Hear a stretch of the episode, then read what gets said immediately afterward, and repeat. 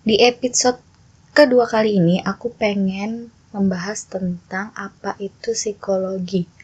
Tapi sebelumnya, karena kita sudah memasuki bulan Ramadan, aku pengen ngucapin ke teman-teman semua yang mendengarkan selamat menjalankan ibadah puasa. Semoga puasa tahun ini membawa keberkahan buat kita semua dan semoga ibadahnya dilancarkan sama Allah Subhanahu wa taala. Amin. Oke, balik ke pembahasan apa itu psikologi. Awalnya gini loh teman-teman.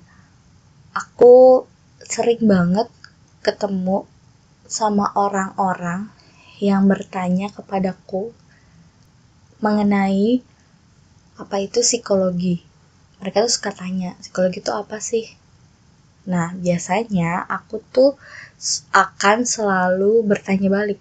Menurut kalian, psikologi itu apa sih?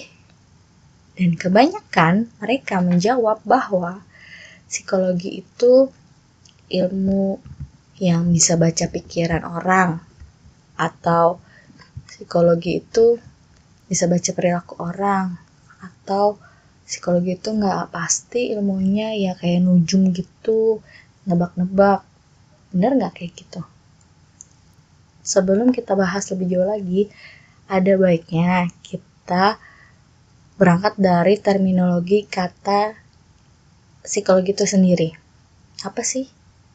Nah, psikologi itu berasal dari bahasa Yunani. Bahasa Yunani yang dipergunakan itu psyche dan logos. Psyche artinya jiwa, nyawa atau alat untuk berpikir, sedangkan logos artinya ilmu atau yang mempelajari tentang sesuatu.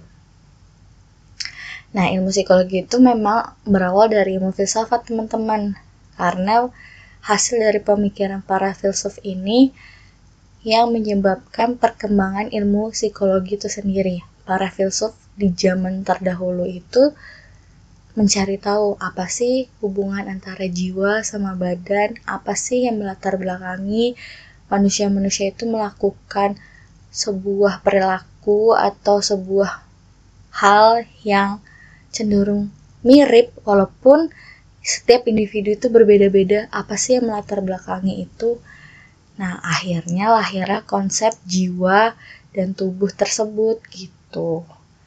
Jadi para filsuf meyakini bahwa setiap apa pun yang manusia lakukan itu adanya dorongan dari jiwa yang ada di dalam tubuh manusia. Tapi seiring perkembangannya zaman, jiwa itu nggak bisa diukur, nggak bisa dicatat, atau nggak bisa diamati. Padahal salah satu syarat dari sebuah ilmu pengetahuan yang bisa dipercaya itu adalah bisa dicatat, bisa diukur, atau bisa diamati. Sedangkan kalau kita ngomongin jiwa, hal tersebut hampir nggak bisa kita lihat ya kan. Jiwa itu kan sesuatu yang abstrak, gak konkret. Karena katanya di dalam tubuh manusia gitu. Nah akhirnya banyak ahli yang mengembangkan pengetahuan mengenai psikologi itu sendiri dan pada akhirnya dan pada akhirnya membuat psikologi itu meneliti atau membahas tentang perilaku manusia dilihat dari perkembangannya, psikologi itu kan sebenarnya ada beberapa fase teman-teman. Fase paling awal itu melihat bahwa psikologi itu ada kaitannya dengan jiwa. Nah, ini fase pertama itu disebutnya fase strukturalisme. Nah, aliran strukturalisme ini mendasarkan bahwa isi dan struktur jiwa itu ada gitu di dalamnya di dalam tubuh seseorang. Padahal jiwa itu kan nggak bisa diukur ya. Akhirnya lahirlah aliran fungsionalisme yang mempelajari fungsi-fungsi dan kegunaan jiwa. Nah dari aliran tersebut akhirnya mulai nih dicatat perilaku manusia yang tampak dari jiwa tersebut. Maksudnya gini teman-teman, perilaku adalah cerminan dari jiwa seseorang. Ketika jiwanya baik atau buruk, itu tampak dari perilaku masing-masing individu. Nah, aliran fungsionalisme ini mulai untuk mencatat tingkah laku-tingkah laku manusia yang tersimbolkan dari fungsi-fungsi jiwanya gitu.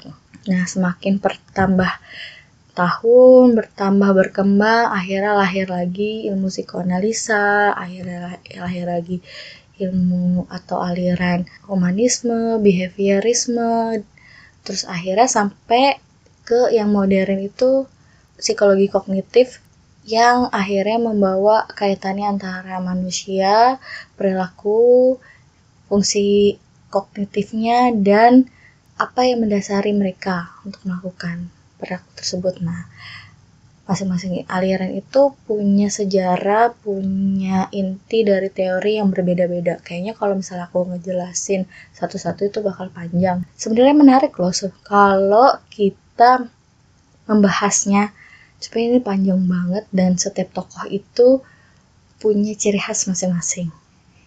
Jadi aku jelasin sampai di sini aja intinya bahwa psikologi itu sendiri adalah ilmu yang mempelajari tentang perilaku. Di mana pun kapan pun selama ada manusia yang saling berinteraksi di situlah ada ilmu psikologi. Intinya seperti itu. Terus psikologi itu bisa bermanfaat untuk apa sih? Semua bidang keilmuan yang berkaitan dengan manusia itu pasti menggunakan ilmu psikologi. Dan ilmu psikologi itu sangat bermanfaat dan tidak pernah ada yang namanya usang ilmu usang. Karena selalu dipegang sekarang selalu diperbaharui lagi diperbaharui. Lagi karena manusia itu kan dinamis ya selalu berubah-berubah setiap zaman. Zaman sekarang dengan zaman manusia nanti itu berubah kondisinya berubah. Dan di situlah ilmu psikologi akan berkembang nah demikian. Intinya gitu ya teman-teman. Jadi kalau ditanya psikologi itu apa psikologi itu adalah sesuatu ilmu pengetahuan yang mempelajari tentang perilaku manusia dan kaitannya dengan bisa motivasi bisa juga perasaan bisa juga cara berpikir orang tersebut dan macam hal lainnya. Gitu.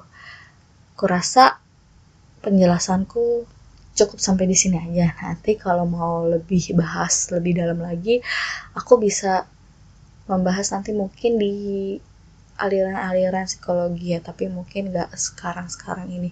Dan terima kasih sudah mendengarkan. Semoga penjelasanku ini cukup jelas dan bermanfaat. Semoga kalian puas dengan apa yang aku berikan.